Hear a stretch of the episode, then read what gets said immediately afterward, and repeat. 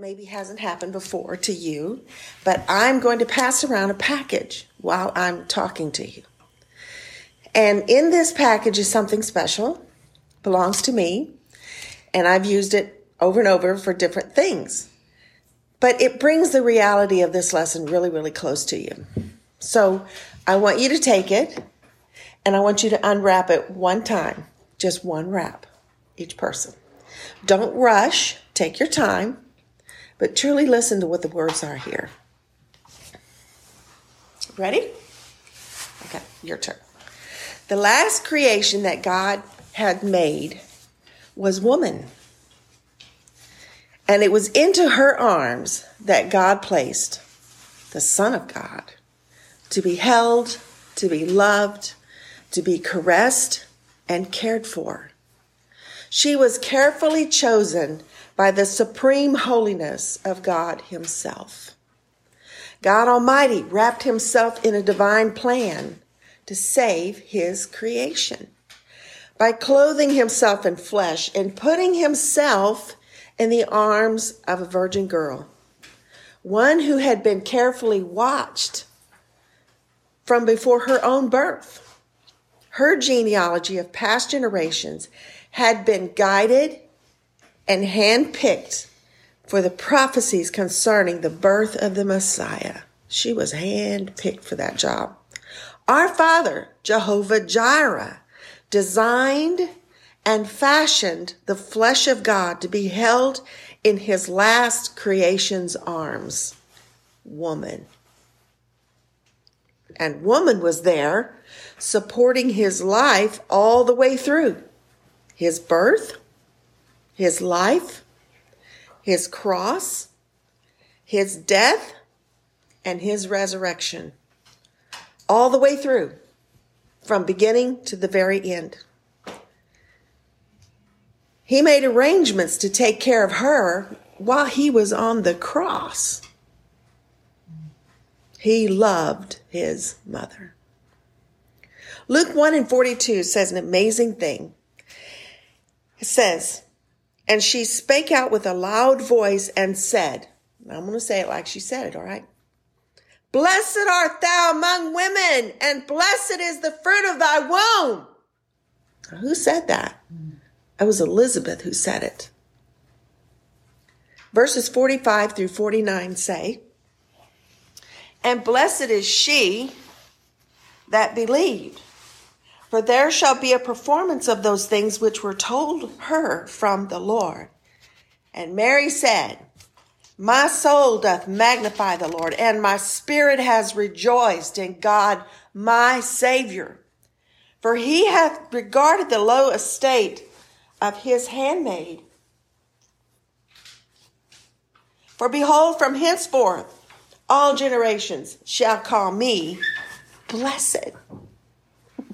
How could she have ever dreamed the total impact that she would even have? For he hath regarded the low estate of his handmaid. She didn't think she was something special. In fact, she was just a normal girl to her, but to God, she was anything but normal. She was the chosen one to be the mother of the Son of God Himself. For he that is mighty hath done to me great things, and holy is his name. That's Mary, the mother speaking. Wow, what a fantastic beginning. The angelic visitation has been glorious. The promise was stunning. But in the beginning, Mary never dreamed that her baby would be born as he was and that she would have to lay him down in an animal's manger her anticipation, her anxiety, her longings and fears all wrapped up together in excitement as she shared with Joseph about this baby. And Joseph had had his own visitation, making this birth that much more special. And she dreamed of his sweet little head laying with soft blankets and at home. You know, there are people that say, I slept like a baby last night. Well, obviously, they never had no babies. Because babies make you stay up at night, normally. But none of her plans came to pass. And the Messiah, Jesus the Christ, was born in the worst of conditions with nothing to soften the harsh surroundings around him. He was simply born like thousands of others suffering in poverty, without a proper place, without clean surroundings, and Jesus had to be laid in sticky straw, covered in rough cloths and a smelly manger. Nothing glorious about the birth of God Himself in the world. But when Mary picked up that child after she birthed him, his scent was unmistakable. She cried, burying her face in his. She told him that she was sorry he was born like this. She didn't plan it to happen like this. Jesus' very first words he heard was of his last creation repenting for the way he had to be born. He was so soft and cuddly, the King of Kings, and yet her own baby boy. The Lord of glory, and yet the tiny glory of his mother. Baby Jesus responded to his mother like all babies do. He was attached to her. Go ahead and pass him around and you can give him a hug. Face to face communication all day, every day.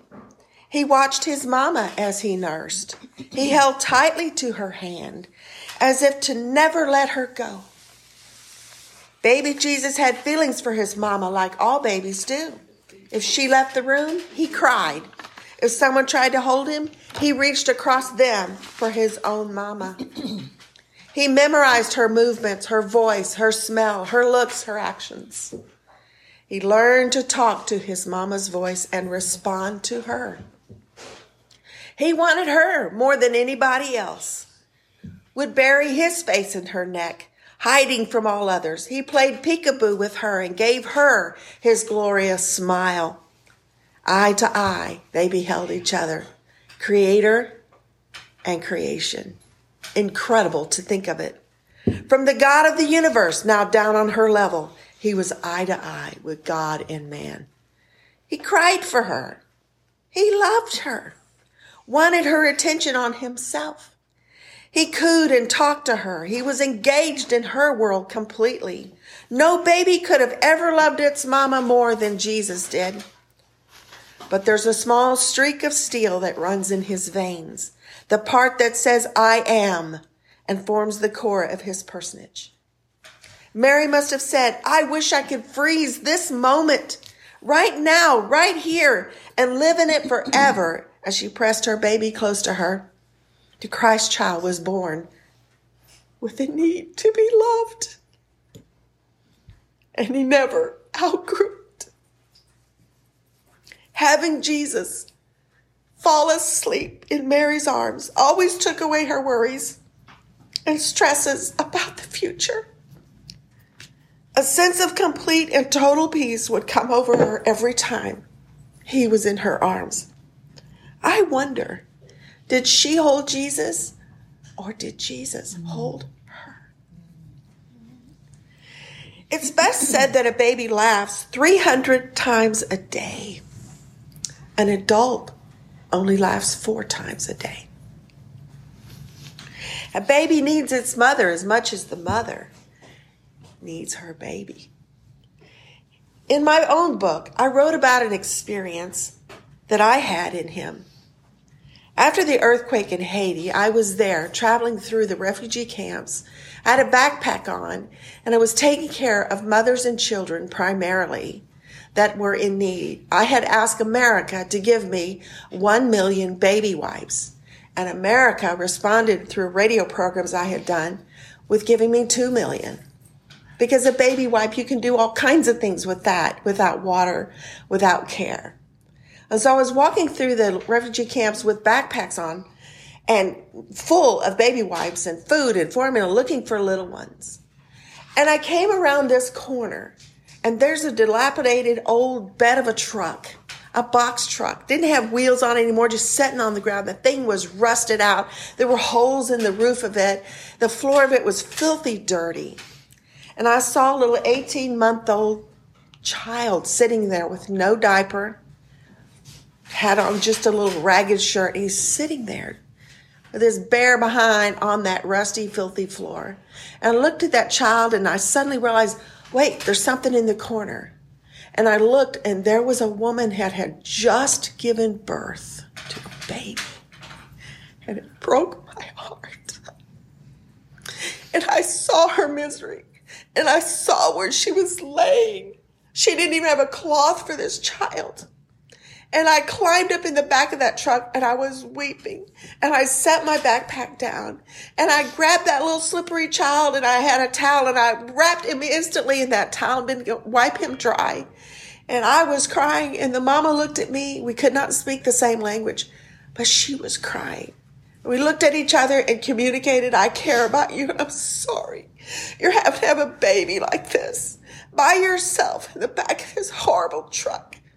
But the Lord sent somebody to you to help you in the worst moment of your life, the worst time of your life. He sends an American white woman to climb up in this truck and pick this baby, this newborn baby up off that floor, help you with that umbilical cord and deal with this issue right now.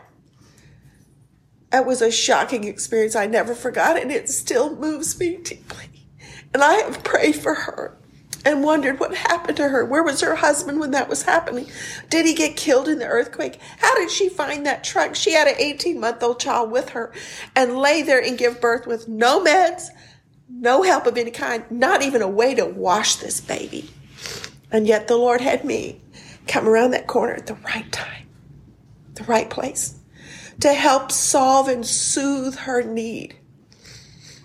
You've all been through hard times. You know what they feel like.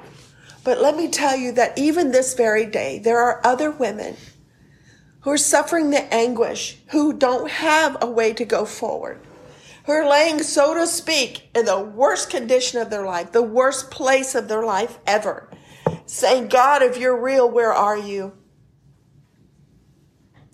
And the Lord may have you come around the corner and see their need and you reach down out of the backpack of the wisdom the Lord has already given you, and you raise her up and you tell her you're not by yourself. You're going to survive this. You're going to go forward with this, and you're going to make it. I'm talking to her in English and she does not understand, but I was pouring out my heart to her with tears, holding that baby in my arms that was wrapped in nothing but a old towel I had. Nothing. But when I held the child, I heard her whisper the words, My angel. She was calling me her angel. I was not her angel, but I was in the right place at the right time. And I'm trusting that the Lord of glory that's put his own care into your hands, a leader is one that God puts his honor into your care. For you to be responsible enough to do something about the needs around you.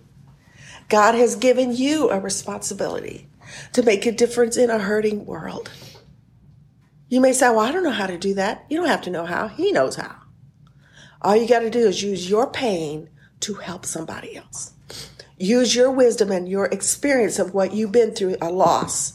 You know how to talk that language. That's all you need. Is compassion and love in your heart to help somebody else. That night, Mary had her baby. There was no woman to come by and offer compassionate aid. She was truly in a stable with animals. And Joseph, a new dad. But then all of a sudden, miraculous things start happening. The Lord, outside of her understanding, outside of her knowledge, begins to appear to other people, shepherds abiding in the flocks by night the Lord appears to them. I need you to go check. Because what she was holding in her arms, the Son of God, the gift of God to the world, the salvation of the entire human race. The Lord knew that. She was not by herself in this at all. In fact, she had more support than she could have ever even imagined. Shepherds came and acknowledged her baby and down the road, wise men came with gifts for her baby. The time that's worst in our life when we think, I cannot make it. Never forget the baby in your arms. Are you holding him or is he holding you? I'm telling you, he's holding you. And when you reach out to the Lord and you ask him, come into my life and you take charge now, you do something with this loss, you do something with this grief, he can turn your sorrow into joy. incredible things can happen. I'm living proof of it. Jackie's living proof of it, of what the Lord has done and is doing. And we're seeing a baby come alive in our arms, in your lives. And what God has intended to do in you. Trisha, in you, you matter. He wants to use you for his glory. There's a babe in your arms called the salvation of the world who can fix any situation that can cause marvelous things to come out of pain if we'll turn to Him, if we'll embrace Him, if we'll hold that relationship closer than any relationship we have, if we'll cling to Him, reach to Him when we're in pain, when we're in sorrow, when we're at loss, when we're lonely, when we're fearful, when we're mourning, when we're sad, if we'll reach for that baby that tiny newborn faith that's just barely awake in your life, if you'll reach for Him, He'll reach for you. It's Christmas time again. We've been talking about holidays all week long, all retreat long. and what we're going to do to make life meaningful and special for us. I want to challenge you to make life meaningful and special for him. For Him. It requires that we forget about ourselves, that we stop looking inward and we begin to look outward. Lord, how can you use my loss? How can you take this seed, which the scripture says, except a corn of wheat fall into the ground and die?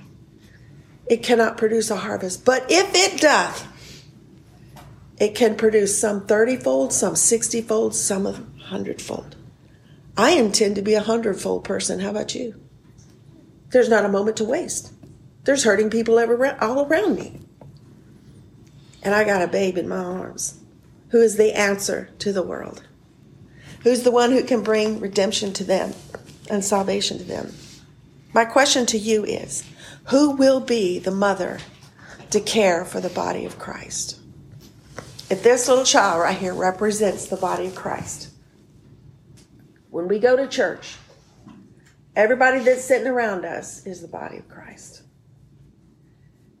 Instead of us needing the attention for us, how about we forget us and we focus on them? If I'm the mother of the Lord, it wasn't about Mary at all. It was about him. It was about that child she was carrying. How can we be the faithful mother of the faith? How can we be the older women who teach the younger if we don't reach out our arms and accept this fact? Yeah, this is who I'm going to be. This is what I need to be.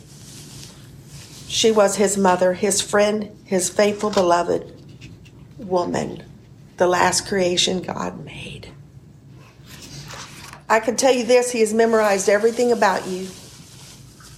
Your faith that's in your arms, it's in your heart, knows everything about you. He is bigger than you are. He is able to send shepherds to you to confirm his promise on you.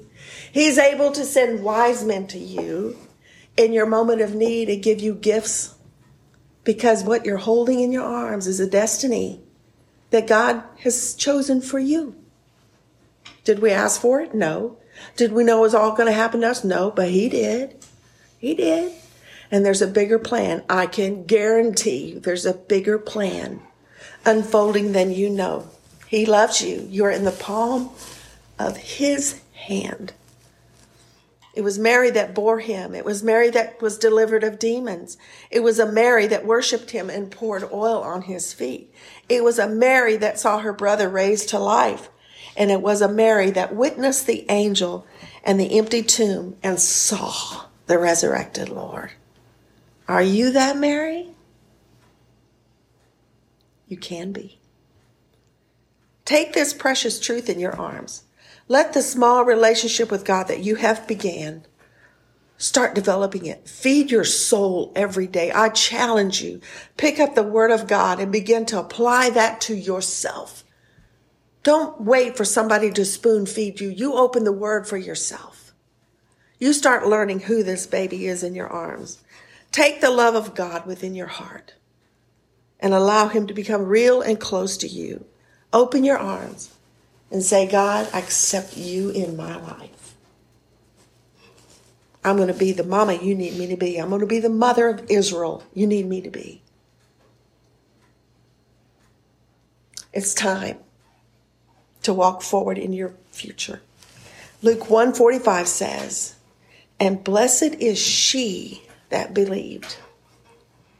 For there shall be a performance of those things which were told of her by the Lord.